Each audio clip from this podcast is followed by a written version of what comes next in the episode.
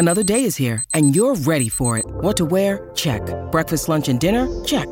Planning for what's next and how to save for it? That's where Bank of America can help.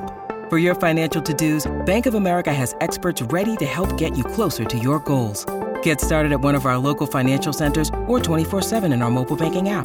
Find a location near you at bankofamerica.com slash talk to us. What would you like the power to do? Mobile banking requires downloading the app and is only available for select devices. Message and data rates may apply. Bank of America and a member FDIC.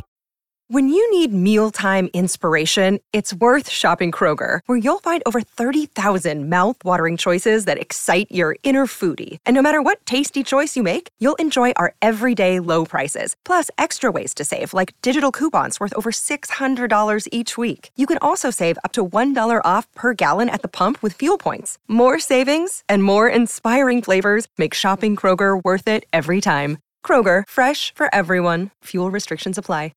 Thanks for choosing this free Anfield Index podcast. If you'd prefer to listen to this or any of our other shows without adverts, then now's the time to check out Anfield Index Pro. With AI Pro, you can supercharge your entire listening experience. You'll not only get all of our podcasts without the ads, but you'll have them far faster with our quick publish feature available exclusively for subscribers.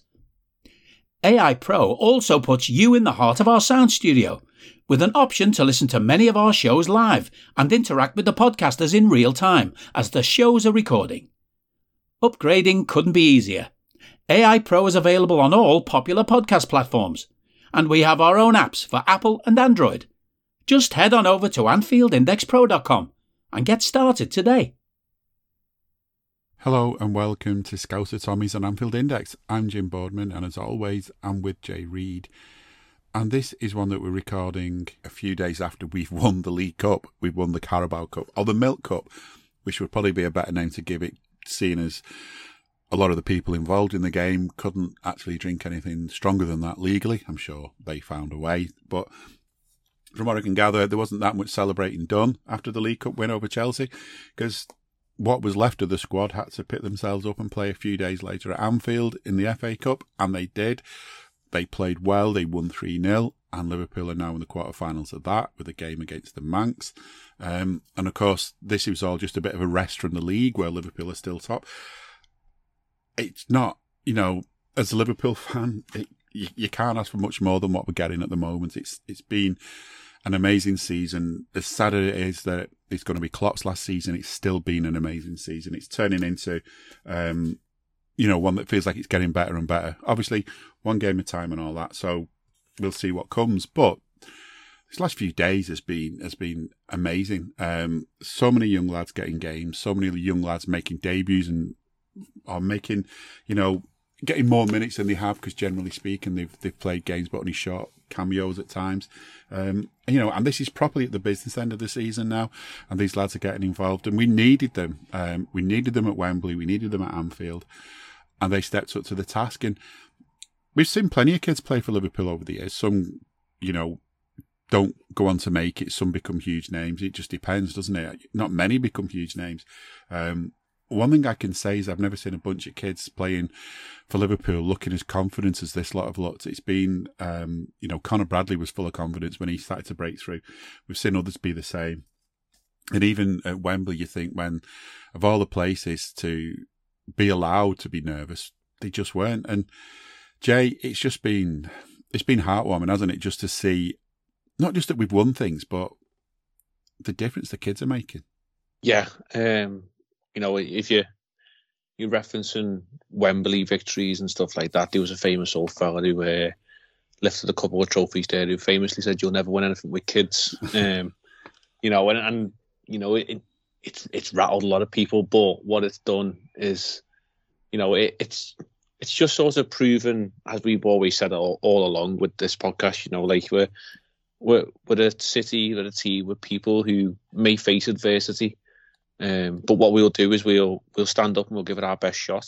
Um, and you know, we, we we said last week like, it would be nice and hopeful if a couple of the injured players could possibly make it back. And you know, there was a sort of little bit of a, a feeling beforehand when you see the teams, um, albeit you know, off hearing from someone else because you cannot get a signal down at Wembley if anyone can, you know, be in touch with the FA and possibly you know sort out the fact that the national stadium has a severe black hole in in signal and trying to get in touch with people is is nigh on impossible. Um, so you know you, you're sort of getting the team news via someone in the pub who's seen on Sky Sports outside or whatever. You're um, not even talking about just in the stadium either, are you? It's not. No, no. This is just this is just in Wembley. Like this is um, half a mile away from the stadium. It just seems to be a, a signal black spot. Um, you know, when you when you when you're in that sort of environment where you you're trying to find people you know, it, it's not it's not ideal. It's probably the best way of putting it. But maybe it's MI5. You know, we, we just put some like big blockers on because all these scouts is coming down to Wembley or something.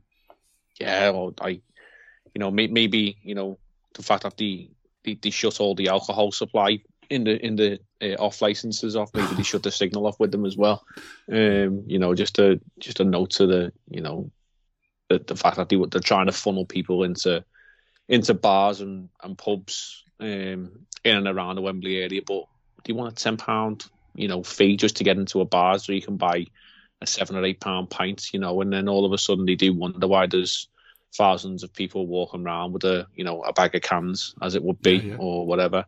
Um, you know, because you know you're already being exploited for the fact of the the cost of getting down there and your ticket money that they want to exploit you even more into the, you know, the the bars or whatever. Um, you know, just kind of sums up the the South really, in my opinion. It's not something that we'd have up here. It'd be open house, free for all. You know, it's called a free house for a reason. Um, but we're getting slightly distracted there in terms of in terms of what what we had. You know, we, we, we were up against it, and you know we've we've said that we we'll give it our we'll give it our best shot. And ultimately, had we have you know been on the receiving end of the result in a in a negative manner, I don't think any Liverpool fan would have left that stadium.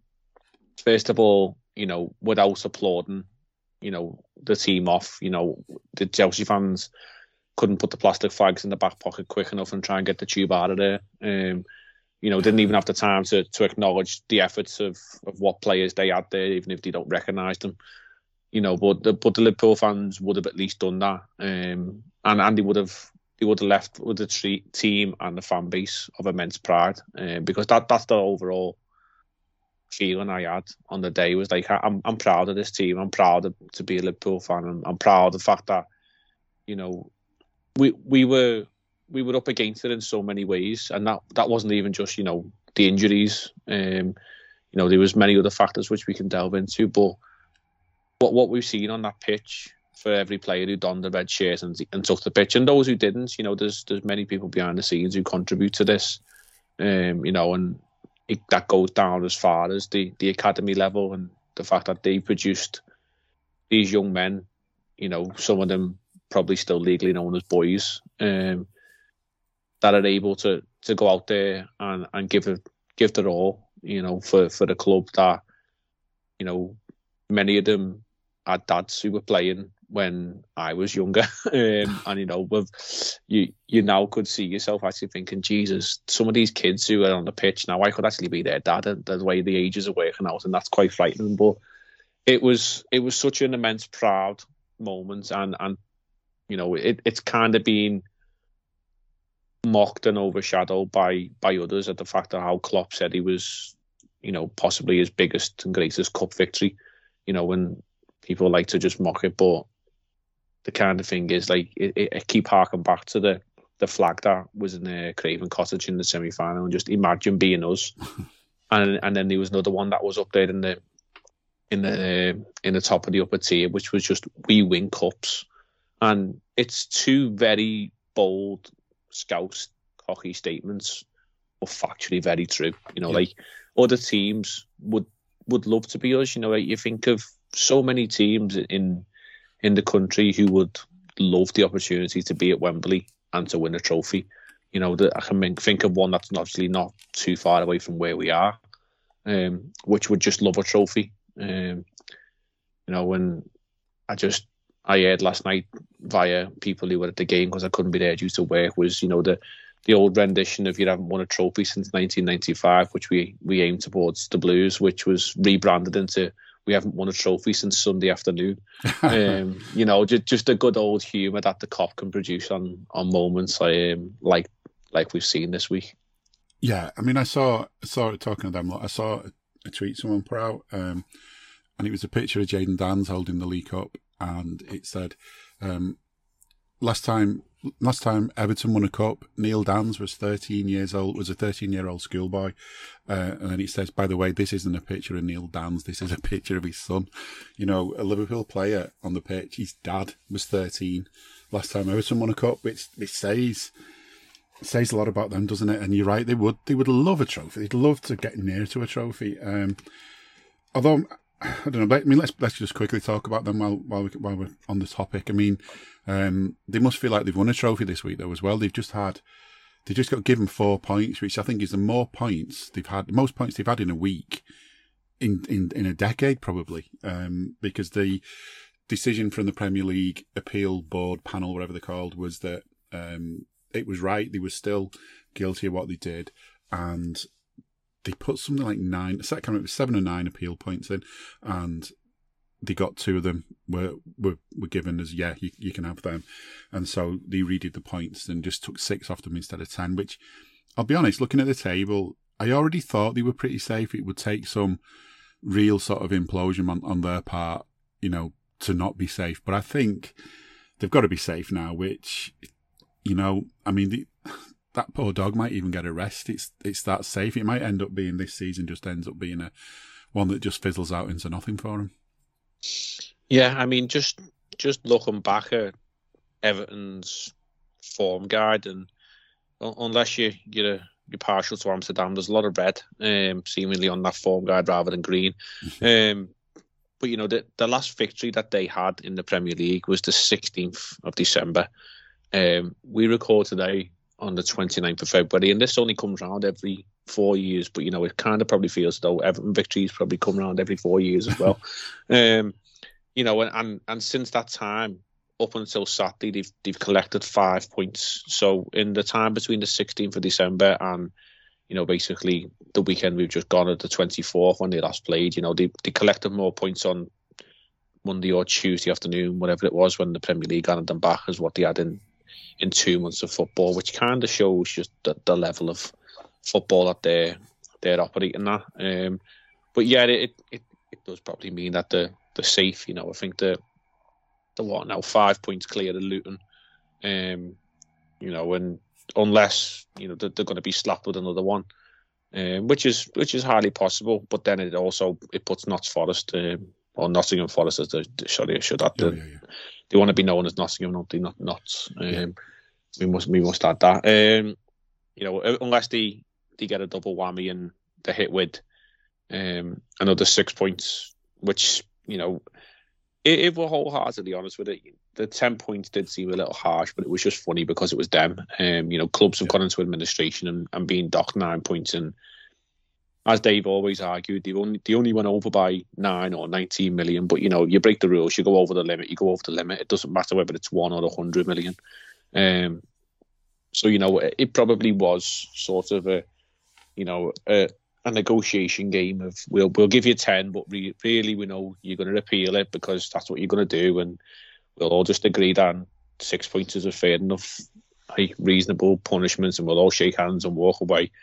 Um, and given you know the caliber of the teams that come up and Luton have overachieved, if we're honest, but Burnley and Sheffield United are absolutely woeful. Um, you know, the, the six points deduction would probably be enough to see Everton survive. Um, and look, if they finish 15th this year and they've had six points taken off them, regardless of that six points taken off them, it's better than what they achieved last year. So so maybe it's worth a trophy um, in, in, that regard that you know you finished higher in the league even though you were taking six points off us. Um, maybe, maybe there'll be a bus parade around uh, you know North Wales or something like that.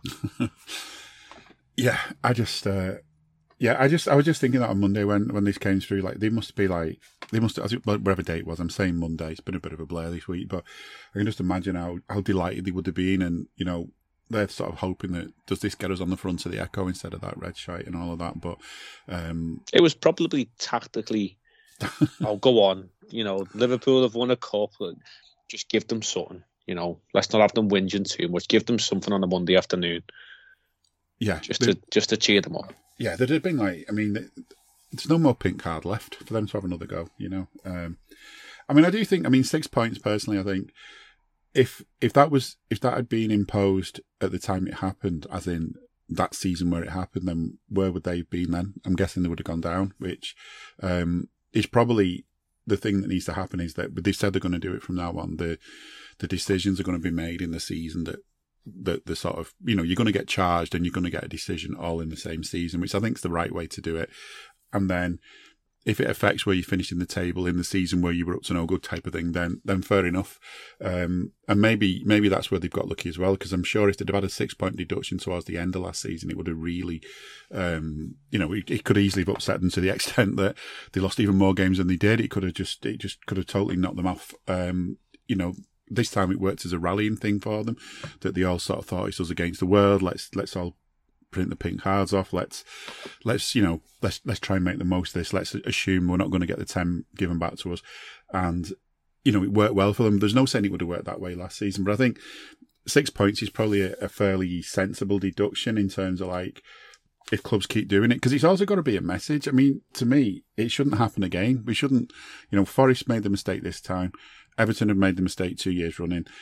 That should be it. There shouldn't be any more clubs now doing this because it sort of it's not like it's all done in one year. It's kind of evened out over three years as well. So you've got always got the chance to have like a, a mad year, as long as you don't have three mad years in a row. So um, it shouldn't happen again. But if it does, I think six points is probably um, valid because that could be enough to see a team go down who was struggling, or probably the idea it was originally made for. It could be enough to stop a team that's won the league from winning the league, because generally speaking, it's that tight at the top.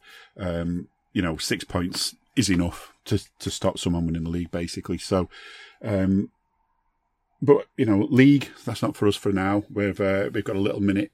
Just let's look back on on cups and um, we'll go back to Sunday. I was a bit. I don't know about you when you saw the team. I was thinking it's okay. I'm not. Ha- I'm not bothered about this eleven. Um, got some young lads in there, but the eleven that's there, they can do this. They can, they can get a result against Chelsea as long as we put everything into it. It's not going to be an easy game like it was last time we played them at Anfield, um, but we can do this even with that team. My bigger worry was looking on the bench, just defenders basically out of sort of known faces on the bench. Was you know if it's not working out for us, we need, you know, we need to get the game done in 90 minutes is my main concern. And ideally get it done well before the end of the 90 minutes. So I just thought the last thing we need is extra time, but that's what we got. Um, but I honestly thought, I mean, as that game went on, there was there were stretches where I just don't think Chelsea. I don't know, as if they were sort of sitting back and waiting for us and just hoping a bit later on that we'd be tired and they could counter attack us. But I just there were time, there was one point I think towards the end of the ninety, I think I was thinking that it felt like we were on the ropes now and we needed that break. We needed that sort of full time break just to sort of regroup, get some water down us, you know, have words, manager have words and so on. Um, but other than that, it just felt like they were just just sitting back expecting us to die out, and we we just didn't. We just kept going and kept going and kept going, even with the young lads who, as I just said earlier on, um, I mean, I think I compared it on Raw to when we played Villa in a semi under Brendan Rodgers a few years back, and we looked like we were as nervous as hell. And it just took us. I don't think we did settle into the game. We just looked so nervous, so overcome by the occasion and all the rest of it. That it, it was it was weird to watch as it was just unlike Liverpool at the time because generally speaking we'd been so full of confidence in games. Um, this time with the kids, you'd expect maybe a bit of that, but there wasn't a drop of it. And I just think it says so much about this this whole group. Even when you're watching goal celebrations from um, from last night's game, you see they all get on well with each other. Like the kids are, are not sort of outsiders to this group; they're part of it. I think this whole collectiveness is is down. Well, a lot of it is down to Klopp, but the fact that we now have all the teams at one facility, don't we? In in Kirkby, um, or the AXA as it's known, whatever. But it'll always be known as Kirkby, or the academy is used to be known to, yeah. to a lot of us. And you know, it was the academy because that's where the academy were, and and the first team were, you know, what six miles away or something down the road in in Melwood, which you know doesn't actually sound to, to many people. You think six miles is nothing, but in the landscape of Liverpool, you know, you, you're traveling from, you know, like right towards like one side of the city onto the outskirts of the other. The lights, um, the lights from there to Liverpool. Every set of lights is on red, no matter what time of the day or night you go and how busy it is. It's like you're waiting forever at lights, aren't you?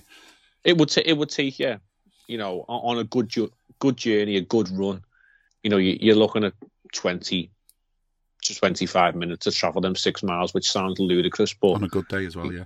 You know, try try traveling that at rush hour. You know, you, you're doubling the time. You're probably taking 40 to 45 minutes to get from that area. Like if if anyone has tried to get to Anfield on a match day and tried to come via, you know, the East Lancs or whatever, then it can be chaotic. Um, but you know, the, the whole setup now is under one roof, sort of thing. And yes, you know, the academy's still there for the for the younger younger age groups, you know, like the under 18s and whatever and stuff like they're all they're all in one facility now. So it's you know it's it's very possible as you know harps back to the old days of like Shankly and Paisley and whatever, where you know if you you were a player short, you just had a look over and said, "Oh, we'll have this kid off this pitch. He'll he'll step in for us," and all of a sudden, you know, you've you've discovered a young talent who you've got there, and you know the next thing is to break him through into the team, and it it sounds so simple, but you know, it's it's such an effective thing to do, and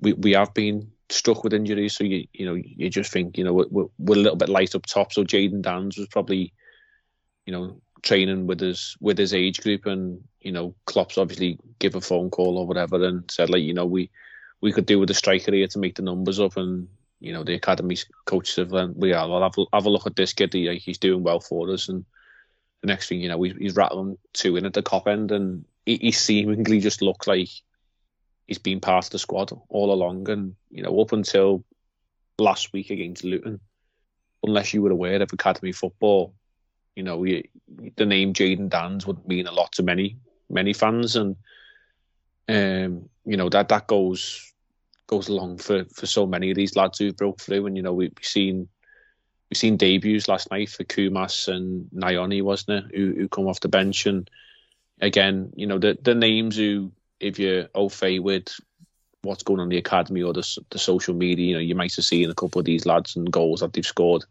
you know, in front in front of what will be a couple of hundred people at max, and probably of them, couple of hundred, you'd imagine, you know, a proportion of them is is coaching team, possibly scouts from other clubs, family, and maybe the, the parents and yeah. whatever, you know, and, and maybe someone's brought the dog around because they needed to get out the house for a bit and walk the dog. And then, you know, you tossed them into a stadium of what was it, eighty eight thousand or something like that at the weekend, and and it didn't phase them. Like it, it took them a couple of minutes, of course it did. When when anyone comes on in that game, you know, you you could be the most seasoned professional, and to step on in a cup final at Wembley you know, in a, in a tight game, you know, it is going to take you a few minutes to find your rhythm. But are you that person who has everything? The coolest merch and those must have fan threads?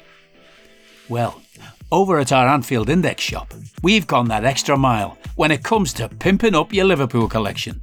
From our popular range of bespoke design t shirts, sweaters, hoodies, and hats, to our signature edition mugs, prints, and coasters all provided with fast worldwide shipping. We have something for every red. We also stock official LFC merchandise and are licensed with the Premier League and UEFA to sell official iron on shirt badges and sleeve patches. As a listener to this podcast, you can get 10% off everything with coupon code AIPRO10. Just head over to AnfieldIndex.shop or find us on Etsy by searching for Anfield Index yeah, we, we, we hung on a little bit at the end, but Klopp made them changes right before full time, known quite well, you know, the fresh legs, the enthusiasm. He had nothing to lose and absolutely everything to gain. And in in the extra time period, you know, the, the, there was only one team that did look like winning it. And, you know, as as the proofs in the pudding has come out in terms of what Pochettino said, they wanted pens. Like only one team wanted to win it in extra time and that was us. And you know, we we got our our just rewards for that. So it, it's such a such a good feeling to to win it in, in, in such a manner. Um, you know, because the, there was sort of moments when we, we did have to sort of backs against the wall and and you know rely on the Irish fella in goal and the the lads who play at the back with more experience. But that that's a final. You ride your luck at times, but when you get chances and opportunities, you've got to take them. And and they didn't, and we did, and and the way we done it just makes it ever so sweeter. Yeah, I mean, I, there, there's another um, important thing to remember as well. I think um, that might. I don't think it's had as much attention as it should have done, um, and that is we've got this squad all season that that has gone thinner and thinner and thinner and younger and younger and younger. Um, but that's just like out of that squad, it's the eleven that go on the pitch. It's the twelfth man um, that we always talk about, the Kop or the travelling Kop. And I think on Sunday's game, it was shown more than ever how much better we are in terms of supporting our team. I mean, you've just mentioned about the bit at the end where the, the, way it comes across to me is all the Chelsea fans are streaming out there before that, you know it's done. I mean, I, and I get it. I mean, some people are going to be so downhearted they can't face it now, and I get that. Some some people are going to be like that. You're not going to have every seat full of the, you know, even if it was Liverpool had lost, you would not have every seat full of Liverpool fans right to the very very end and, and the trophy list. But most, like you say, would have stayed behind to support, you know, to applaud their team and to wish them, you know, let them know we're still there for them and let them know we're still there for them in the next game that comes and all the stuff that's still to come this season. And, you know, just show that you've got your backing for them. Chelsea, as you say, it feels like, I don't know, sort of spoiled brat. It's more like, I don't know, there's some football fans who, who feel, I think, more like it's a product that they're going to enjoy. So it's like, I don't know, going to the cinema. It's like going, um, going for a meal or something. It's not, there's no passion in it for them for some reason. It's like, it's just all about the bragging rights and the boasting and who they can show off to with the mates at the stock exchange or whatever the next day. And it's, that's not, that's not what we're like. It's about the passion. It's about supporting the team. Obviously, we want to win things, hence the banners. We win cups and things like that. We want to win things. We love winning things. But the way we are is we support our team regardless and we'll stick with them right till the end. And also during the game, we'll be louder than the opposition. That is what we want to be. Um, and on Sunday, that just hit me. I mean, I, I, wasn't at the game. I had to go off what was on TV. But keeping in mind that more often than not, TV companies will try and balance the sound out from two sets of fans. Liverpool were coming across as louder all the way through the game. Um, Chelsea have just got two songs. One's just got the word Chelsea. The other one's about Steven Gerrard. Um, they, they were just weren't as loud. We were just so much louder. And that's the thing, as I was saying, with these these eleven lads on the pitch, and whoever they eleven are made up of, which is you know changing dramatically over the course of the season, they know they've got this twelfth man that's with them all the way through. And I'm sure we said we expected it. It felt like there were more of us than there were of them in the ground. Oh, and oh yeah, again, 100%. it's passion as well. You know, it's not plastic flags. The flags we had were what people made themselves. But that that's one thing I noticed actually at the ground. Like I'm fortunate enough where my position was was right behind the goal, sort of thing. You know, in amongst the what people would say is the, the hardcore sort of fans. Yeah. You know, like that's where that's where the you know the it's like being in the in the cough really the, in yeah. the, in the middle of it all where all the songs start and stuff. But you know, in a stadium that big, like at Anfield, you know, songs can start at the upper Annie and the upper main or whatever, and they reverberate round. But that's such a huge, huge stadium, and the acoustics. So once it gets going, it does sort of swirl around the stadium. And you know, yes, your your hearing's a bit muffled in terms of, you know, to hear Chelsea fans at all when they're so far away. You know, it, it's quite hard when you're, yeah. you know, surrounded by Liverpool fans. But at no point did I hear them. You know, the only time we sort of noticed them was when they were waving the plastic flags. But what we did notice was when you looked up around, you know, the Liverpool end, you know, there, there's three tiers to Wembley, and between the tiers, it was just surrounded by flags, like proper proper flags, not your plastic, you know, corporates given out by some fella in a wheelbarrow outside the ground because that's what you that's what you get if you're a Chelsea fan. You know, you you program, you know, your jelly deals and your and your plastic flag or something like that on the way in. Um, these are all, you know, proper genuine flags, and and we covered the whole end upper upper tier, middle tier, you know, like there was just flags everywhere, and we counted along their end, and they had nine, nine flags along the whole Chelsea end, and what is supposed to be, you know, thirty four thousand or something like that fans they brought, and they brought nine flags. Um, you know, and, and you couldn't carry them, isn't it? They've got a long way to travel. You know? Oh yeah, I mean, carrying a flag across the tube must be horrendous, you know.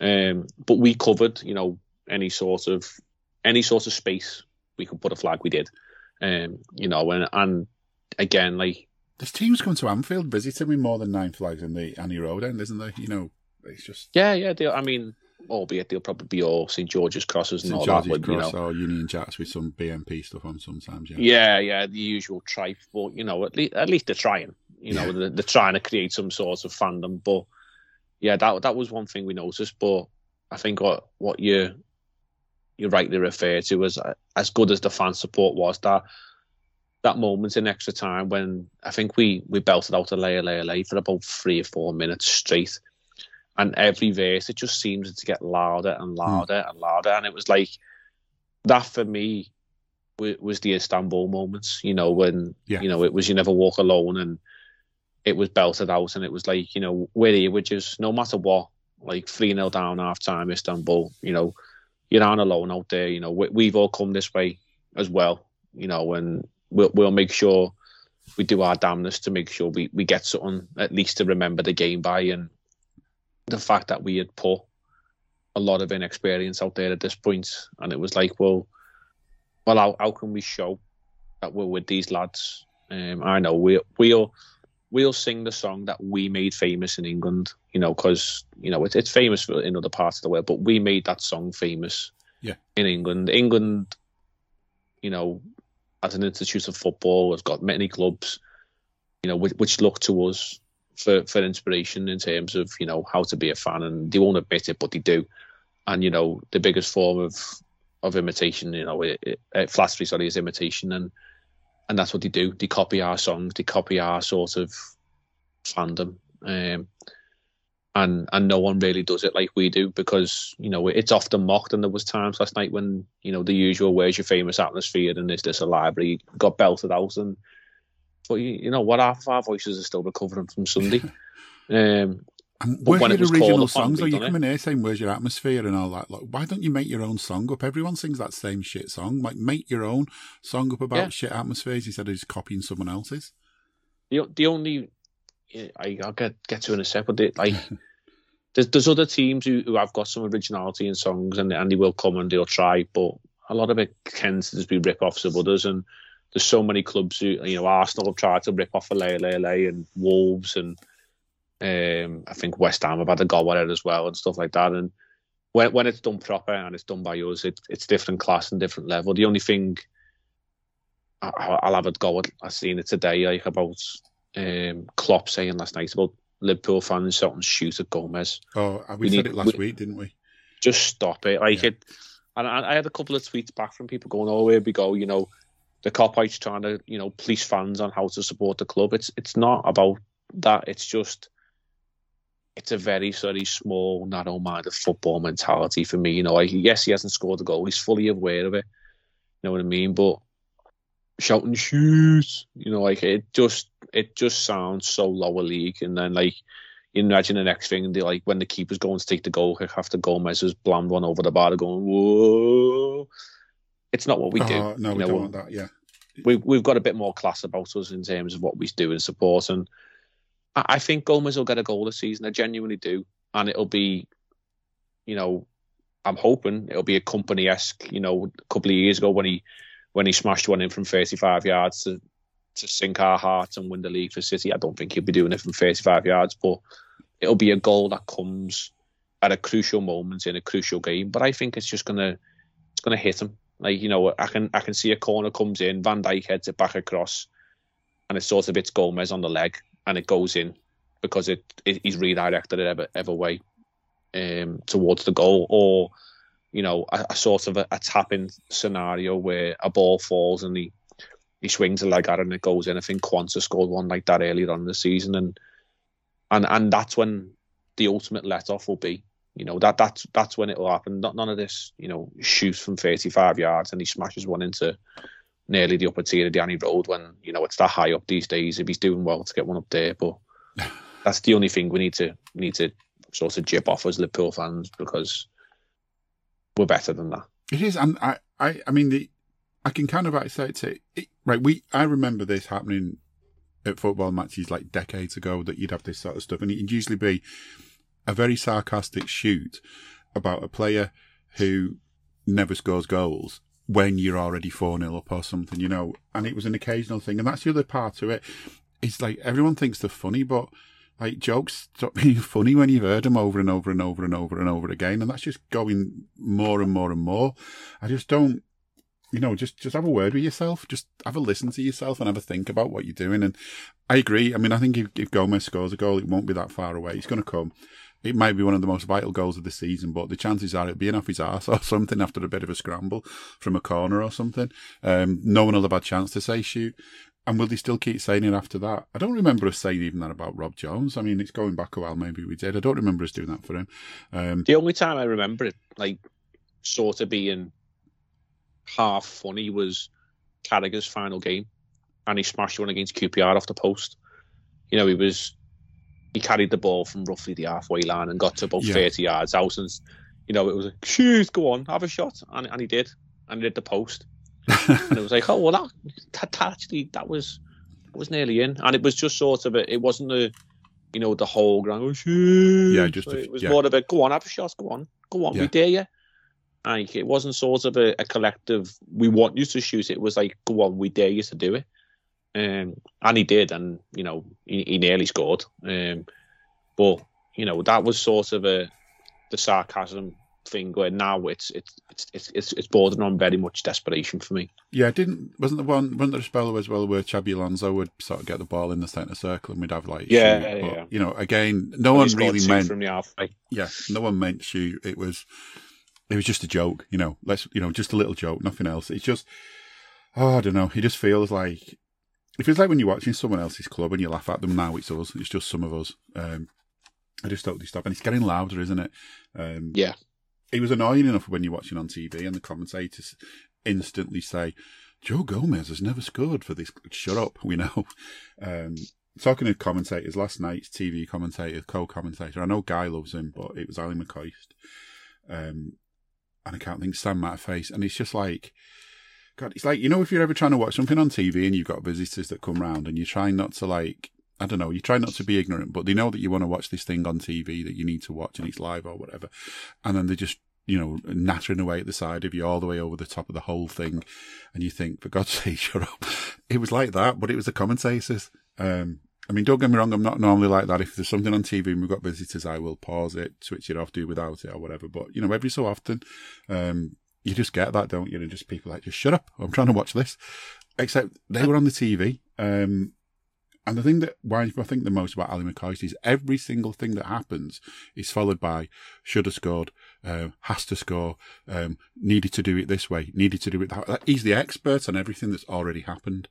Um, it just it started to wind me up. But the the game itself, I mean, primetime TV. I wonder if wonder if ITV were a bit gutted when they saw the lineup as well. You know, ITV one primetime TV, Liverpool match on TV, just won a cup, and it's basically the kids. Um, I don't know. I think I think if if they were thinking that way beforehand, I think they got another good game. Um, I mean, I didn't have the high heart rate notifications that I got on my watch on Sunday, but um, it, and you know, and that's the other thing as well. I'll say this: Sunday, you know, you're playing against a team that on paper is decent, a team that's much better than it has been. It must be much better than it has been. Um, the collective individuals are better than what the whole group's become, but so you know, you, you're going to have your heart in your mouth at times, especially at nil nil, especially when the VAR are ruling out goals for reasons they don't rule out the same sort of goal three days later for Man United. You know, um, you wonder what's going to happen, but I would say, like against Southampton, I didn't, even though they had chances, I didn't remotely feel worried. I thought, we've got this. and it feels weird. It's not very often I get that way because I'm a bit too much of a pessimist at times. Like I'm a hopeful pessimist. You know, I'm a, um, I don't sort of sit back and arrogantly think we're going to win games because I know what we're like and we can mess things up. But, um, it felt again same pattern last night. Twenty minutes, first twenty minutes, give them a bit of a chance. Whatever happens, first twenty minutes, nothing much going from us. Then after that, we just kind of start sorting things out. I mean, we didn't have a shot on target till right near the end of the first half, but I don't know. I don't think. I don't know. I think I just even like with Quees, I think he had everything covered. You know, they hit the post once, but even that, I thought, well, I think the goalie had it covered. And again, he let's let's mention Kelleher in goal. I mean I think we're going to have a, a, job to hold on to him because he, he's proven in this little run he's had that he's too good to be sitting on the bench every week. Yeah, I think yes. Well, last night's game was kind of very reminiscent of, of Sunday, probably seventy-five minutes onwards till the end of extra time in terms of you know on Sunday we, we did look a bit gassed. Yeah. Um, and we were we were running empty, and rightly so. You know, like we we basically had to go to the well and keep digging. Um, in in in some case, cases, you know, you think of the likes of Diaz and Elliott who could barely walk um, by the time the game had finished, but you know, we, we pushed on, and you know, I'm kind of thinking like the 75 minute mark on Sunday where Chelsea had a couple of chances, you know, and and Kelleher, you know, kept us in it you know, a couple of big saves, um, none more so than the one on one versus Gallagher, which was very Alisson esque. Yeah. Um, and, and, and I've often been a little bit critical of Kelleher in terms of his stature within the goal. He doesn't he doesn't feel as imposing as Alisson, and it's very hard to be as imposing when you you know not Alisson Becker. Yeah. Um, but sometimes I do feel as though Kelleher for a keeper can make himself small in terms of how he presents himself, how he holds himself, how he carries himself, and at times he he can rush out, and sometimes he can appear small. Where Alisson, you know, can appear a lot bigger than what he actually is, you know, and and maybe maybe it's a confidence thing. I'd imagine possibly so that you know he's had this run in in the team in the last few weeks, and you know.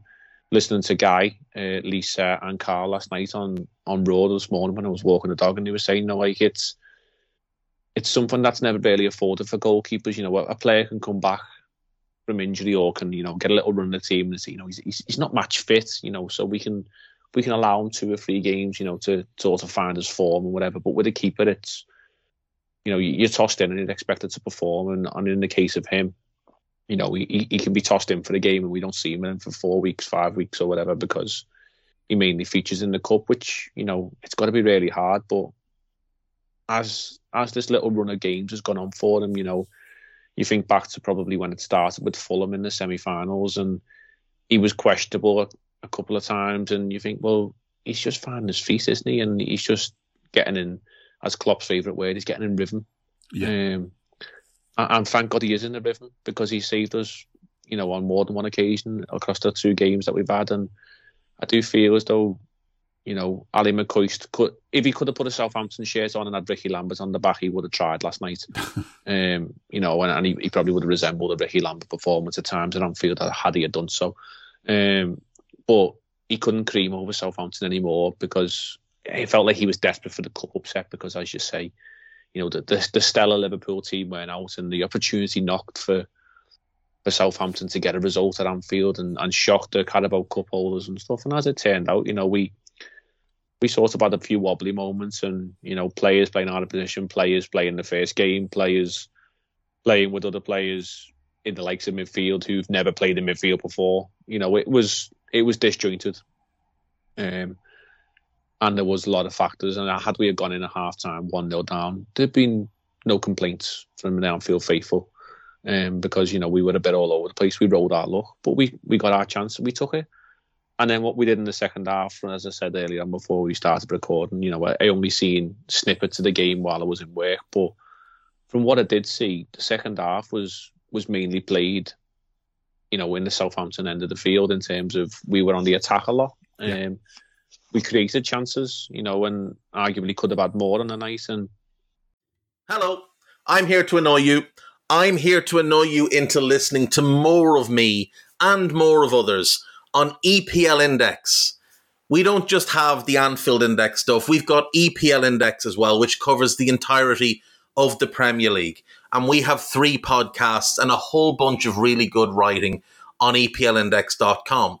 The podcasts are my own two footed podcast, which is every day at 4 p.m., Monday through Friday, covering the whole league.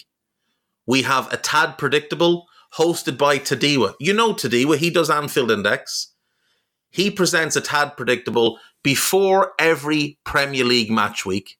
And then Kevin DeVries and his crew on the EPL roundtable, they're every week after the Premier League match week. So make sure you listen to everything we're doing on EPL Index and follow us there on Twitter at EPL Index. Thank you. Bye bye. We, we brought a lad off the bench who who had nothing to lose in Jayden Danns and, you know, puts one away, kind of Dalglish-esque against Bruges. You know, like running through on the keeper, dinks him nicely, and then you know finds us in a Diogo Jota in terms of follow up his shots, steam past the defender, and, and right foot home. And you know that these things are really positive to see, and you know it it it, it gives you that little bit of again real pride moments in the fact that had we have lost last night, nobody would have had anything bad to say about No. Klopp, about Liverpool, because you know backs against the wall in terms of what we've got available. Just come off a really exhausting cup final, you know, and hugely, hugely young and inexperienced team. You know, you use that in both methods of the word. You know, young as in like Harvey Elliott is still twenty, but playing over the hundred games. But at the same time, you know, Conor Bradley's the same age and he's playing as what is it, sixteenth appearance or something for Liverpool in in all competitions. And all Um, those numbers that they give as well, oh, it's how many how many appearances he's had. A lot of them as well have only had like like ten minutes at the end of a game and thing, haven't they? You know, it's not. subs. yeah. Like do the minutes on them, you know, like it it you know, it, it, it feeds into what narratives and arguments people want to put out there, you know, like the whole I had I had it Monday morning, you know, you you won it with kids, did you? Yeah. Well, how come your average age was was older than Chelsea's? I mean, that's because we got, you know, three lads in the thirties who Mm. started the game, you know, in in Endo, Van Dijk and Robertson, and then we finished the game with Van Dijk and Endo on the pitch, plus Joe Gomez, who's late twenties, you know, and a couple of others who skewed it. So, you know, had Thiago Silva been playing for Chelsea, I'm sure it would have skewed the figures in other ways. But you know, facts and stats to to back up your argument, whatever. Um, go on appearances. um, but as I say, it, it it's such a an immense pride feeling of what we've got, and it it I'm sort of sat here today thinking, is Darwin Nunez going to get in the team at the weekend if he's fit? Yeah. Where's Mo, where's Mo Salah playing? I mean, Mo Yeah. Salah's going to probably come in if he's fit because Harvey Elliott is what five foot nine, but looks like he's five foot two at the moment because he's literally he's ran himself into the ground Yeah. that much. Um, He had little legs to You know- start with, but I'm sure his legs are like at least at least six inches shorter now. He, he's got like the last Jordan Pickford syndrome on his legs, hasn't he? his legs seem to be getting shorter as it goes on. Um, but you know, like th- there's genuine questions now. Like thinking, yes, obviously, first team players are likely to come in, but we might still be a bit light on the bench. But if we've seen some of the names who we've seen over the last two games on the bench, you know, the likes of McConnell, the likes of Clark, you know, we, we're overlooking. And I think it was mentioned actually, you know, by by Ally McCoist last night. Quansah's only in his first season at Liverpool at, Yeah. at a first team level, you know, and and, and Ali McCoy said, Uh, it- wouldn't have heard of him this this time last season. Ali McCoy said never heard of his his name. and it was either I'm going to say it was McQueest. It could have been, you know, Sam Shut Your Face or whatever his name is. Um, had said like, you know, and we got the, you know, the, the experience of Quansah and Van Dijk at the back. And I, hang on a minute, Quansah's experience. He's he's played twenty odd games. So, you know, he was playing for Joey Barton at Bristol Rovers last season. It doesn't get much worse than that. You know, that the lad has literally broken through this year. Um, so you know, tagging him with experience just is laughable. But if if Quansah was to start the weekend, we'd have no fears. If Bradley was to start the weekend, we'd have no fears. If McConnell or Clark are, are going to get a space in midfield, we'd have no fears. If we were really short up top, and you've got Luis Diaz one side and you know a, an eighty percent Mo Salah the other of Jayden Danns up top, you've got no fears because that that's what these lads have given us. They've given us a pride and a, and a feeling of you know they'll go out there and they'll everything for the share because that's what we'd do. If we if ever we had the opportunity in life to don that shirt and play for Liverpool, you give everything, and that's what they're doing, and that's what we'll always ask for. Yeah, and I think um, like we do it because we're Liverpool fans, born and bred, and you do everything you could. I mean, a few people have said that to me. If um, you know, if he, he that you do everything, but the thing is, the other bit to add to that is the Klopp's getting them to play. So even the lads who aren't lifelong Liverpool fans, it's the way Klopp just gets them to play so well. He, he, he- he's an amazing motivator. It's mad to think we had to get that external guy, that um, chimp paradox, whatever whatever his name is, that uh, Dr. Steve Peters a few years ago to kind of motivate the squad. Klopp is an amazing motivator. I don't know, I don't know what he does. I don't, you know, I don't know if he's. I think it's just a natural thing from him. I think he's just naturally a, a brilliant motivator, and he gives people belief. And I agree. I think these young lads, I think honestly, if we've got to last game of the season, let's I don't know if it's going to be the last game the way things move around, but say we make it to the Europa League final, last game of the season, everyone no no more games to worry about. Everyone can give everything to this one game and have the summer off. You'd kind of expect if everyone's fit for it to be like Mo and, and Diaz and Nunez up front. You'd expect it to be Ali in goal. You'd expect it to be uh, Konate and Van Dijk in the middle, and so on and so forth. Trent right back, Robo left back, whatever. But any any single one of those positions, and the ones I've missed out in midfield, any single one of those positions, I feel like we've got decent options in every single position now that we maybe didn't think we had before. Um, I mean, we, we might come on to what something else Klopp said in a minute. You know, when we sort of started the season, we we probably could have all picked a decent starting eleven, but the worry was going to be how were we going to get through the next few months? How are we going to cope as you know the the pitches get heavier and the games get thicker and faster? You know, how are we going to cope with all of that? And I suppose if you've been really critical, you might say, well, we were lucky the kids were okay, weren't we? I don't think that's the case. I think Klopp maybe knew how good these kids were and that if it got to a point where like in that COVID season when you're going through your first team and you're having to find players to move out of position. I mean, th- this this injury crisis is worse, I think, than the COVID time. But we've got so much more quality that can come in. Um, even Joe Gomez playing in midfield. I mean, there was a little bit of criticism about it, but I think I don't think he's ever played there before. I don't remember him playing there before in that position. He did okay, and no doubt he can do better. And what he did well as well was he was, you know, he was like an old head amongst the young kids, just just giving them the encouragement that they need as well. You know, got Van Dijk. Um, I mean, the thing I was thinking about is it got all these kids. Van Dijk's like the dad, you know, and then Klopp's like the granddad on the side. But um, they're all just playing with such enthusiasm. And as you say, we've got options in every single position. I don't think Klopp would, um, you know, would say to Darwin, you can't start because Jayden's beat you to it at this stage. But what I think it definitely does is if Darwin's sort of like 80% fit, there's not going to be, we better just play you with 80% fit than Darwin because we're so shorter players. You know, it's not going to be like that. It's not going to be, um, and there, there was an element that last night. I mean, Mac Allister was on the bench, clearly running himself into the ground as well at the weekend. He was on the bench, came on later because I think Klopp knew with what he had that he could afford to do that. And I think this might be what happens now as the season goes on, maybe, um, that we might see some of the young lads keeping the places when there's an older head on the bench who's almost ready to go. And Klopp thinks, well, let's just, let's just ease them in. And that's another thing that it's given us because, um, they're all, they're all homegrown. They're not going to count as, um, numbers in the squad. You know, when you've got to have so many homegrown players and stuff, the young players, so they, and even when they get over the certain age, they'll still be classed as homegrown. So it just gives us so many options. But then the summer's going to come, and we're still all going to get caught up in the hype over the transfer window. Even though we don't know who's going to be the sporting director that's going to be looking after it, if there's going to be a football director as well as a sporting director, who the manager is going to be that the players are going to be bought for. Um, and Klopp won't be around for the next transfer window, but he had something interesting to say last night, didn't he? Um, which I think was a message to the people who just, I mean, we did it to some extent, but there's people who just lose it over the transfer window.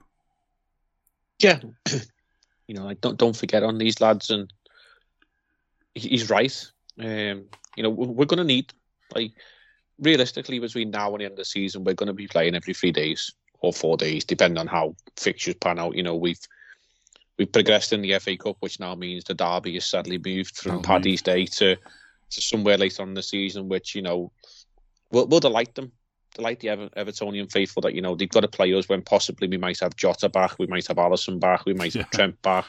Um, you know, Salah, Szoboszlai, Darwin could all be fit and firing. Um, you know, you never know. Thiago might even get a place on the bench, or Bajcetic might revive himself from, you know, his sabbatical year or whatever he's been doing. Um, um, like Thiago's moved his way way down the pecking order now, though, as well. You know, mad. Um, so you know that that that game like could be slotted in like at some mad point, like three days before the last game of the season, something like that. You you just don't know. No. Um, you know we we haven't even touched yet on the on the Europa League, which starts again next week. Um, so we're going to need we're going to need these boys, and yeah, I, I agree. Like you know, we, we might be we might be looking at times where you know we, let let's just look ever so slightly ahead next week to the Europa League and the fact that we've got Sparta Prague, um, which I imagine the travelling Kop will be absolutely buzzing with. You can can't find a much nicer city to go and visit than Prague in Europe for an away day. Yeah. Um, and there's cheap you beer know- if you know where to look, apparently as well. So oh yeah, um, you know I've I've only done a fleeting visit to Prague, but I'm definitely going back. But um, you know we we played them on Thursday night at quarter to six UK time. Um, you know we, we touched on this last week because we we were speaking before the draw was made, and we wanted a a handy tie in terms of you know travel time. Yeah. Um, you know we didn't want to be going to to Karabakh in Azerbaijan or you know, somewhere way out west or east or whatever. Um, you know, so a couple of hours to be back in Liverpool just after midnight or something like that. Um, on Thursday slash Friday morning. So at least he can get get back home and have a recovery day Friday and they got Saturday and then they got Sunday against City. Um, but squad management is going to come into play and, and if it's the case that you know, McConnell has to start against Sparta Prague, so Alexis can can rest and be on the bench and maybe just do half an hour at the end, or you know, as you mentioned, but Danns and Nunez, or you know, Quansah has to come in, so Yeah, Konate like- yeah. can can Van step Dijk out and for a game. Konate can have half a game each like last night. Yeah, Yeah, you know, if we've just got to be really smart and do that, then then we're absolutely fine with it because we, we feel confidence in in the lad's ability to step in and you know we we have we, we have a lot of injuries but we've we've got players who can step in and you know we've not got two players for every position but what we've got is we've got an option. We've got we've got an option pretty much for for every position or we can we can juggle things about. And yes we might be a little bit thin in experience and whatever but what these have proved over the last few days is they can do it. And and it's going to be about that. It's going to be about squad management and ensuring we can get through because this this could be a memorable season on so many levels um you know and and people will moan oh you know liverpool could play 60 odd games this season but if you're not happy to play 60 odd games then you know go and support crystal palace who'll probably play 42 games a season and that'll be the 38 in the league and maybe a couple in the domestic cups and that'll do them you know what i mean we're, we're for, for the 60 game season as much as it might be a slog if, if you're playing 60 games a season, you're probably getting to finals and you're probably winning a trophy or two along the way. And that's what we're all about. So, you know, it's a case of just get on board and enjoy the ride because that because that's what we're here for. I think you know it's it, it's relentless. It can be hard work, you know, as much as it can be for the fans and the players, but the rewards at the end and the memories that you create, I think, uh, you know, you can't put a price on them. I know, and I think as well. I think you know, playing too many games and stuff. It is. I get. I get what people say with that, and I mean, it's obviously knackering for for the coaching staff because they don't rotate themselves a bell. Klopp occasionally sticks Pep out on the press conferences and stuff, but you know, on the whole, it's it's sort of all those games are playing in season, but you know, you've got to look at the start of the season with that as a possibility. And I think if you can draw on your youth ranks, then it means you're not going to go spending loads of money on players who, if you have a bad season, might not play many games. Because obviously, you know, if we'd, if we'd have gone out this summer and bought enough players that we didn't have to use a single uh, academy lad this season, for example, bought all of those players, we'd have probably been in trouble for the um, whatever they call FFP nowadays. We'd have been in trouble um, in terms of squad numbers, how many you can have in squads and things, because all these young kids count as extra. Um, but also, we, we could well have ended up where they were all sitting, think, kicking their heels all the second half of the season because, you know, you can soon be out the League Cup. You can go out the FA Cup straight away, like Arsenal did against us. Um, you might not make it into the second half of the season in the European games, and all of a sudden these extra players are there, and you're playing once a week, and you think, man, you know, we didn't need them, but you've got to be prepared that that could happen, that you're going to need them. And I think having the youth players around for us this season, it's been like a, a, out of necessity as much as anything, but it's been great to have them. And I just think, you know, maybe that's something that rather than moaning about the number of games you played, maybe what football needs to do is say, right, we're, not going to change those. Let's be realistic. They're not going to reduce the number of games. I still think it's mad that they've given us like a week off or, you know, a, a sort of tie match week off um, in the Europa because we did so well. We didn't need to play in that last round. Um, I'm surprised that happened because that's a game missing. But they're not going to reduce the number of games because it's all revenue. You know, how many games you can sell to Sky for the Premier League and to BT for the Premier League and for broadcasters around the world for the Premier League. They're not going to suddenly say, yeah, we'll pay you the same amount of money if you reduce the league to say 16 teams and so you can play fewer games. They're still they're not going to want to pay as much money because they aren't going to be able to show as much football.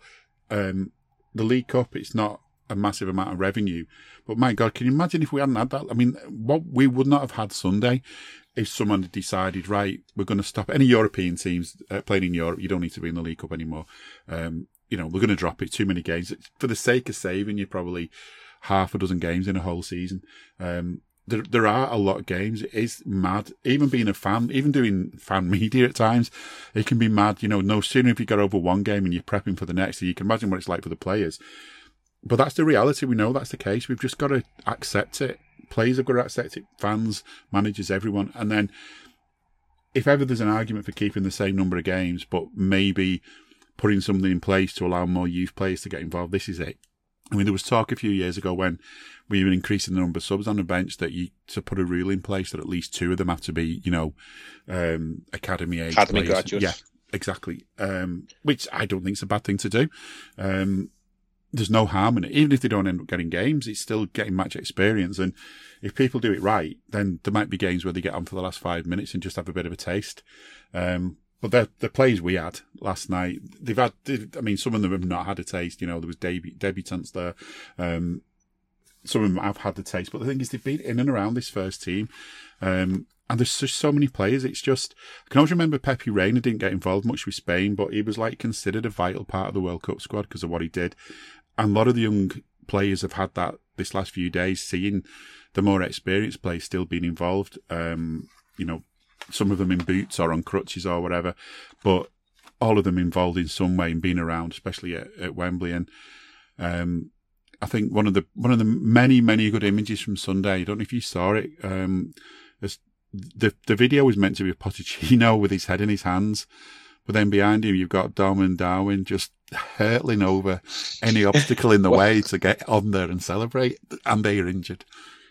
Well, you know, I, I, was trying to find if there was any sort of odds going on on Darwin to run the Grand National, um, given the way he was hurdling them fences and barricades. You know, he, he wouldn't do a bad running running job around Aintree, but um, just just on you know the games, you know, the amount of games of maybe one thing they could look at, and it might it might actually want for once come as a blessing is international breaks. You know, we've got another international break in a couple of weeks.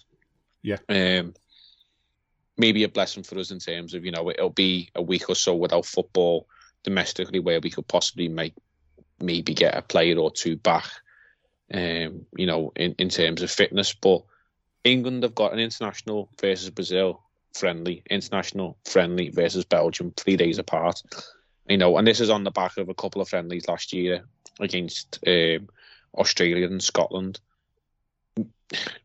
To me, we, we all know our feelings on international football and and the England team especially. It's it's pretty much meaningless. So there is no need for those friendlies to be played right now. You know, in the middle of the season when when players are you know at times running on empty. Yeah. You know why why not why not allow that week for you know there, there can be there'll be no games played that midweek or something. Let's just say you know I, there'll be no European competition football, no domestic cups.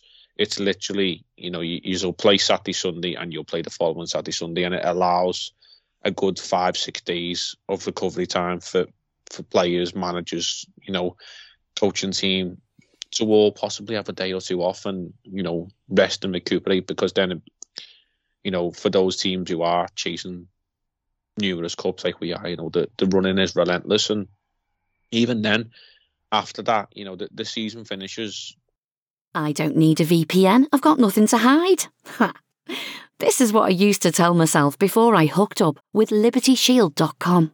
Not only is my home internet now fully encrypted, but I can now access all the websites I want, whenever I want, and do so from absolutely anywhere. As a Liverpool fan, I love to know I can now watch every match, regardless of whether it's on UK TV or not. My Liberty Shield VPN makes sure nothing is blocked and guarantees me super fast streaming speed throughout that match. You can get connected right now with their software package, which includes a 48 hour no obligation free trial and instant access to their apps for Apple, Android, Fire TV, PC, Mac, and Android TV. Or go a step further, like I have, and get one of their pre configured VPN routers. These small but powerful devices allow you to easily connect every device in your home to VPN, making it the perfect solution for smart TVs, Mac boxes, and games consoles. Visit libertyshield.com today and use coupon code AIVPN25 to get 25% off at checkout. You know, domestically, um, in the middle of May, but you know, we, we could then continue on up until I think it's the 23rd or something like that, the Europa League finals, and then the, the Champions League final is the weekend after that. Yeah. You know, but but straight away the following week, England, Bosnia in a friendly, England, Iceland in a friendly. Do you know what I mean? And that, Yeah. obviously, I'm just referencing England because that's the, the nation that we're unfortunately living within at times. Um, Technically. but you know, all our players, or the majority of our players, will be called up for international duty because you know they represent good international countries. Um, and and you know you're pushing them to the brink, and then you know shortly following that there's the European Championships and whatever. It, it is relentless. Yeah. But I, I, these international breaks in the middle of the season, you know, I've, I've not missed them. It might come as a blessing, as I say, in terms of injuries, but it's not needed. You know, England don't need to be playing Brazil other than the vanity of, you know, the FA putting a few quid in their coffers. Um, Yeah, chance, probably- for London, chance for London fans to boo any Liverpool players that might be playing. That's the usual thing, isn't it? yeah, and and hopefully there isn't. You know, when it could be a blessing that Curtis Jones has got injured and might not feature, and hopefully, you know, Joe Gomez doesn't go. Um, you know, Trent Alexander-Arnold isn't going to go for England. Alisson isn't going to play for Brazil because he'd get a he'd get a hell of abuse if you know he was on the Brazilian team just because he plays for Liverpool. But it'll give a you know 80, 88, 90,000 so-called fans to, to go and display a different type of fandom in, in the national stadium rather than what you know the 35 40,000 Liverpool fans that did at the weekend um They might as well play Legends games if they want to just make money out of stuff, you know, in between games. Like they might as well, like Liverpool have the Legends game on, don't they? Um, which we talk about because Sven um, is going to be part of the the, the management, team Management. Liverpool. You know, if you want to fill a stadium and you think you can get get some Legends, England against Scotland or something, you England against France Legends, you put some work in, make some, do some organising. You'd probably sell a fair few tickets for that for people who are interested, and the real players, like the current players, can have a week off. yeah it, I mean did did you wonder why like you know if, if ITV had any complaints about the level of what what our squad was was put out last night you know in terms of level of reputation or whatever they, they might look at the fact that you know well the players are being flogged within the of their lives and we're getting injuries. And yes you know some of it can be blamed at the fact that we, we may have rushed a player or two back too soon. And, and, and maybe that is why we're being extra cautious in in the likes of if you've seen Darwin's display at Wembley, you would have thought he was featuring last night, and Szobo's like gave an interview in in his own um, national media and said, you know, he felt like he was ready, but the, the medical team have held him back, and and Mo Salah seemed to be, you know, looking looking okay. I mean, the less can be said for Trent Alexander-Arnold, who looked like he was doing a Stone Cold Steve Austin knee brace impression, and Curtis Jones, who looked like he'd give his crutches to Gravenberch because Yeah, we were trying to work that out. It looked like he did, didn't he? yeah, like I mean, we must have shares and then protective boots by now. Um, I mean, the kit man must have a, a suitcase full of them protective boots. Um, think we going have, an- around we have another coach just to carry all the medical gear. I think. Now.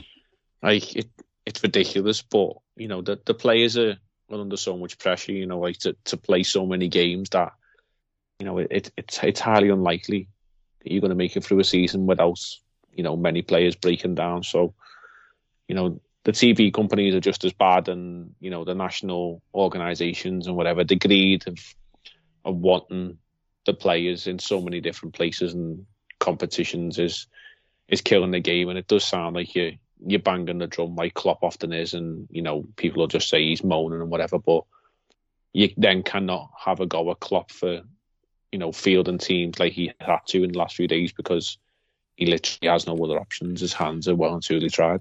Yeah, and I think you know on top of those national organisations, you've got FIFA saying they want to make it the World Cup every two years. Which, if they got away with that, you know that UEFA would want to switch the European Championship so they were on the alternate years, the, in- the intervening years, and so every summer would be a tournament, a major tournament that, in a lot of ways, would become diluted because instead of being this like, you know, for for all the age I'm I am, there haven't been that many World Cups. It's like we're just on about um, however many 29th of Februarys you get. You know, you get as many of them as you get a World Cup. Basically, you just um, so it, so it makes it more of a more of a thing that you've won the World Cup, you miss out. Um, you've got four years to wait till the next one, and as a player, quite often you think a player's still pretty much in the prime, and then you realise that by the time the next World Cup comes around, they might be out of the prime by then. They might not be part of the squad. Um, so they're trying to devalue it, I think, anyway, by trying to do that. But you know, I think I'm agreeing with you. Friendlies mid-season, why do you need them? You don't need them. Um, if you've not got a tournament to play in, organised tournaments. If you've not got an actual tournament, actual qualifying for a real tournament, um, which still annoys me, but I can kind of get why they do them. You don't need the friendlies. Can you imagine? Just can't imagine it. Can you in the league that Klopp sort of says, you know, as as a word with like, um, I don't know, any other manager in the division and says, why don't we have a friendly? You know, or as a word with like Ajax or someone and says, um, let's do a friendly because I want to just try a few things out. I want to try a few different players. I don't want to risk it in a real game though, so I just want to try it out in a friendly. Like it just doesn't happen. You've got pre-season, which isn't about trying things out as much as it is about getting players fit. A little bit about trying things out, but most of it is just about getting players fit and pre- preparation for the full season. After that, if you want to try things out, you try it out in a real game that matters, that you could lose points from, or you could go out of a competition from. Um, if international managers aren't capable of doing that, they shouldn't be international managers. Though it's just time to bin the friendlies, and if if that means that players get a rest, so be it, because it's not going to do them any harm. The other thing as well, TV companies quickly, um, Klopp always saying to them about making us play at half 12 when we've just had a game earlier on in the week. I mean, there's just so little amount of time to prep for that, so little time to recover. Even another, that's another reason why we did so well on Wednesday um, in the FA Cup against Southampton that, you know, we'd got back I'm guessing early hours of Monday morning, maybe quite late on Monday. Um, I think Klopp said he didn't even have any time to train properly with them to go through anything. So everything, all the training, all the prep for the Wednesday game was basically sort of theoretical. Um, you know, talking to about it to them rather than showing them on the training field. So, um, the games are really tight, and then we keep getting these half twelve games on a weekend that makes it even worse. Um, it gets to a point for the players to get through. They're going to end up you know, you can just imagine it's going to get to a stage where they start having to take performance enhancing drugs. Um, the reason I'm mentioning that, I don't know if you've seen it, Paul Pogba's been um, banned from football for four years. Um, he, I mean, as he is that including the last three or four years he's not played.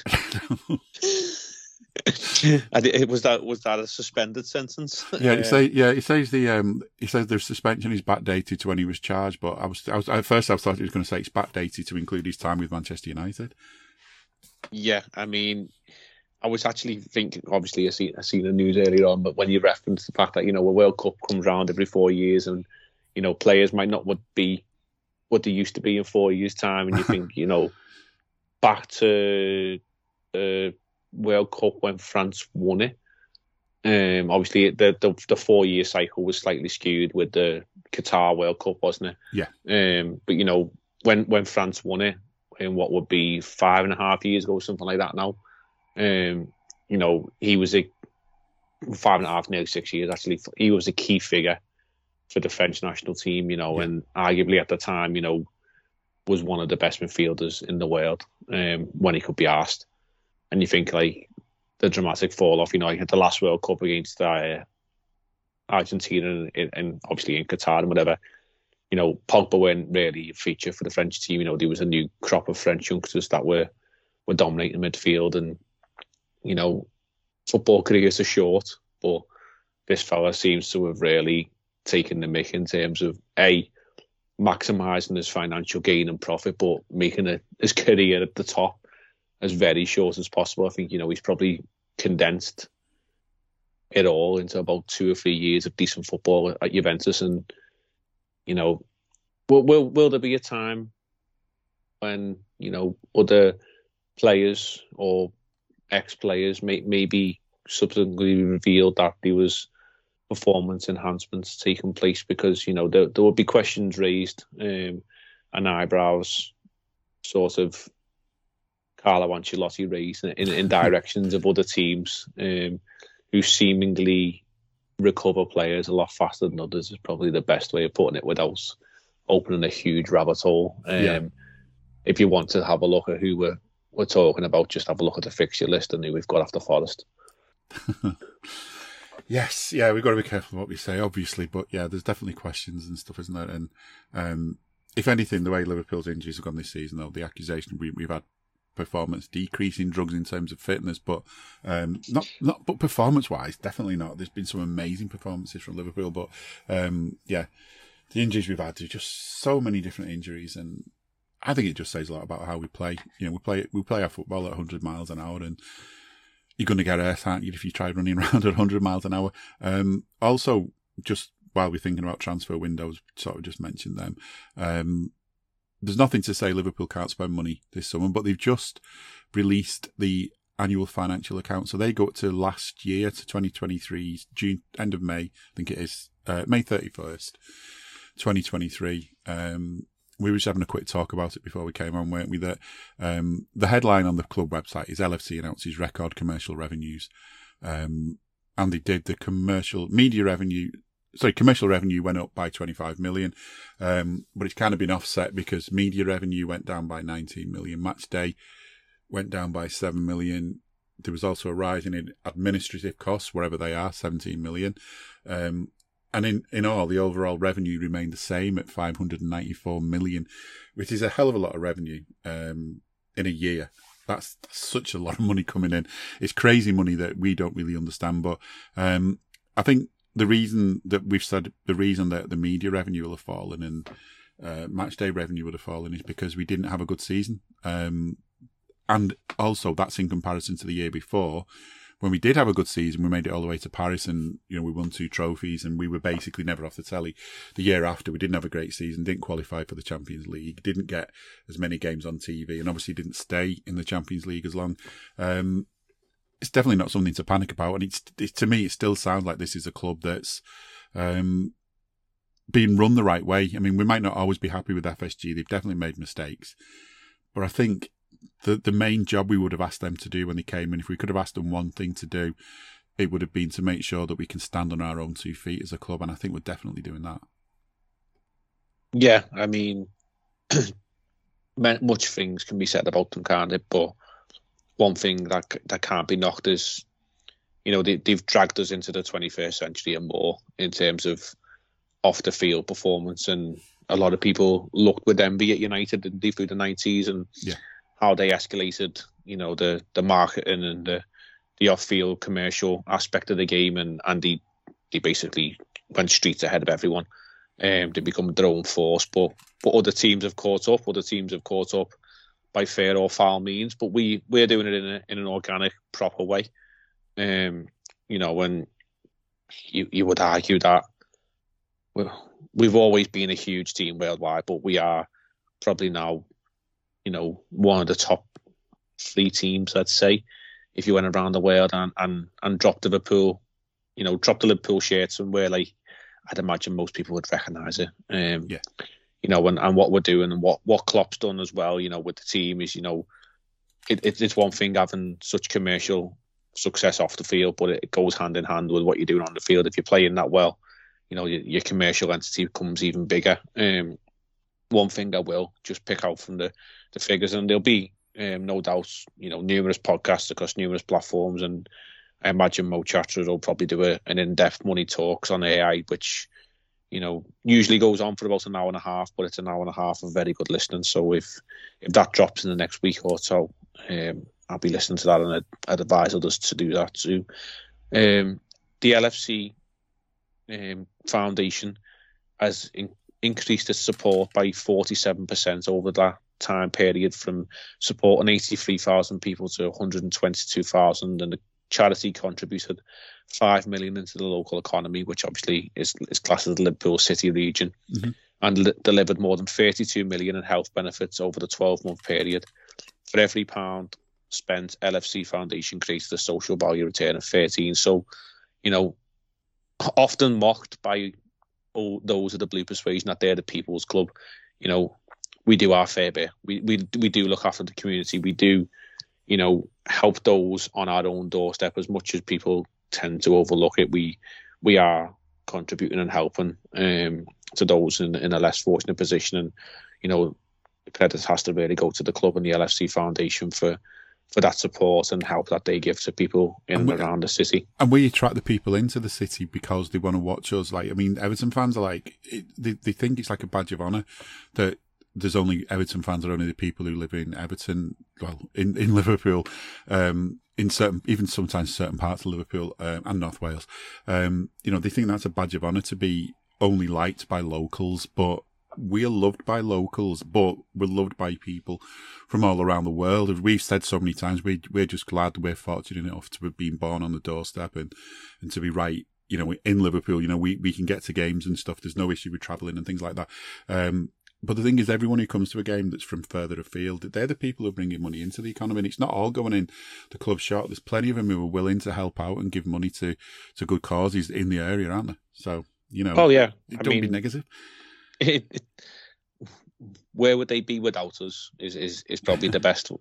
It's probably the best way to sum that up. If if as much as the mock and you know the the Aberdig and something like they would be they'd be nothing without us, and and that's not being big headed. Like we, we, are we are the bigger brother um, in in the city. You know we're we're we're the one bringing more eyeballs is, is probably the best way to say it. And you know, I think they, they just need to focus on their own business and if that's just staying in the league by, by fair means or foul again.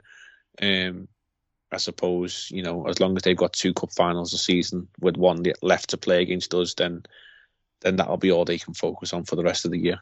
Yeah, I think also on also on the finances there was um, you know an amazing figure you spotted. The Liverpool are the first club in the Premier League to reach eight million YouTube subscribers, which is. Uh, it's crazy. They've got over 40 million on both Instagram and Facebook. No mention of X because I don't think anyone cares about X the way they used to now. Um, 173 million cumulative social followers across its men's and women's social media channels. There's so so. I mean, there's so much in here. I mean, there's also the reminder that the new stand work is going to have a positive impact soon on attendances and match day revenue because more people can come in. We're gonna we're already seeing that being filled up now. So you know that's going to start making a difference as time goes on. Um, and there's somewhere in it was how many fans that Liverpool have. It was seven. So like an average broadcast audience per season of more than 724 million, which you know even divide that out by however many games are on TV. The ground's never going to be big enough, is it? No, it, it it's it's it's it's just crazy levels of maths to try and figure yeah. out. Um, I, I think you know I, what it does say is it it's we're a big, big, big, big club. You know, bigger than yeah. most. Yeah. Um, not we're not a little club. You know, we even Everton don't think of themselves as a little club. I'm not having a go. They're just not as big as us. Um, no, sorry, I was on mute there. Um, no, as I say, we're, we're we're the big boys in the city. Um, we, we we run the River Mersey. They they can play in their pond, can't they? Yeah, yeah, absolutely. Um, I mean, they're going to be right near a pond, but it's going to be the Mersey, so we'll see. We'll see. We'll see. Um, I think we'll probably leave it there. We've had plenty to talk about as we expected. We've not even had a chance to talk about the next game, but I think it's good just to have a look back and reflect in the glory of the last few days, especially last weekend. Um, it just feels like everything's rosy when I don't know. Someone had said to me at the start of the season that you're going to do a podcast in the middle of Feb or at the end of Feb, um, when you've got like 14 first team players missing or whatever the figure is, You might be more. I've lost track. Um, you know, I'd have been, I'd have been thinking that's not, doesn't sound good, does it? These are going to be some miserable podcasts, these, but it was exactly the opposite. Um, I think I tweeted the other day, oh, it must have been last night. What a time to be a Red. I, it is, it's an amazing time to be a Red. As we've said before, we're always supportive of this club. Whatever's going on, good and bad, um, support support the club through the bad times, help the club through the bad times, and then you know when it's the good times, the clubs are carrying us through, and uh, you know just great. Whatever's going on in your life, you've got this now to look at and enjoy the game, enjoy the football, and enjoy whatever's coming next. Obviously, plenty more games to play. Um, back to league stuff, back to Europa stuff. Still got an FA Cup match ahead against Manchester United, but that's all in the future. Um, I think we've got plenty to enjoy for now, which is um, we don't even touch the scratch the surface of all the good things about this last week. So um, maybe we'll carry some into next week if we remember. But as always, thanks to Jay, thanks to you for listening, and we will be back soon. We hope you enjoyed listening to this Anfield Index show. Please be sure to subscribe to our channel so future podcasts find their way to your device automatically. There's nothing quite like fan engagement, and we'd love to know what you think of anything discussed on this show. The best way to get in touch is over on our free Discord community, where both podcasters and listeners debate the hottest LFC topics 24 7. Sign up free now at AnfieldIndex.com forward slash Discord. You won't regret it. You can also follow us on Twitter at Anfield Index and find us on Facebook by searching for Anfield Index. Oh, and before you go, we'd love it if you could leave us a five star review on your favourite podcast app. It only takes a couple of seconds, and it means the world to the people who create these free shows. Sports Social Podcast Network.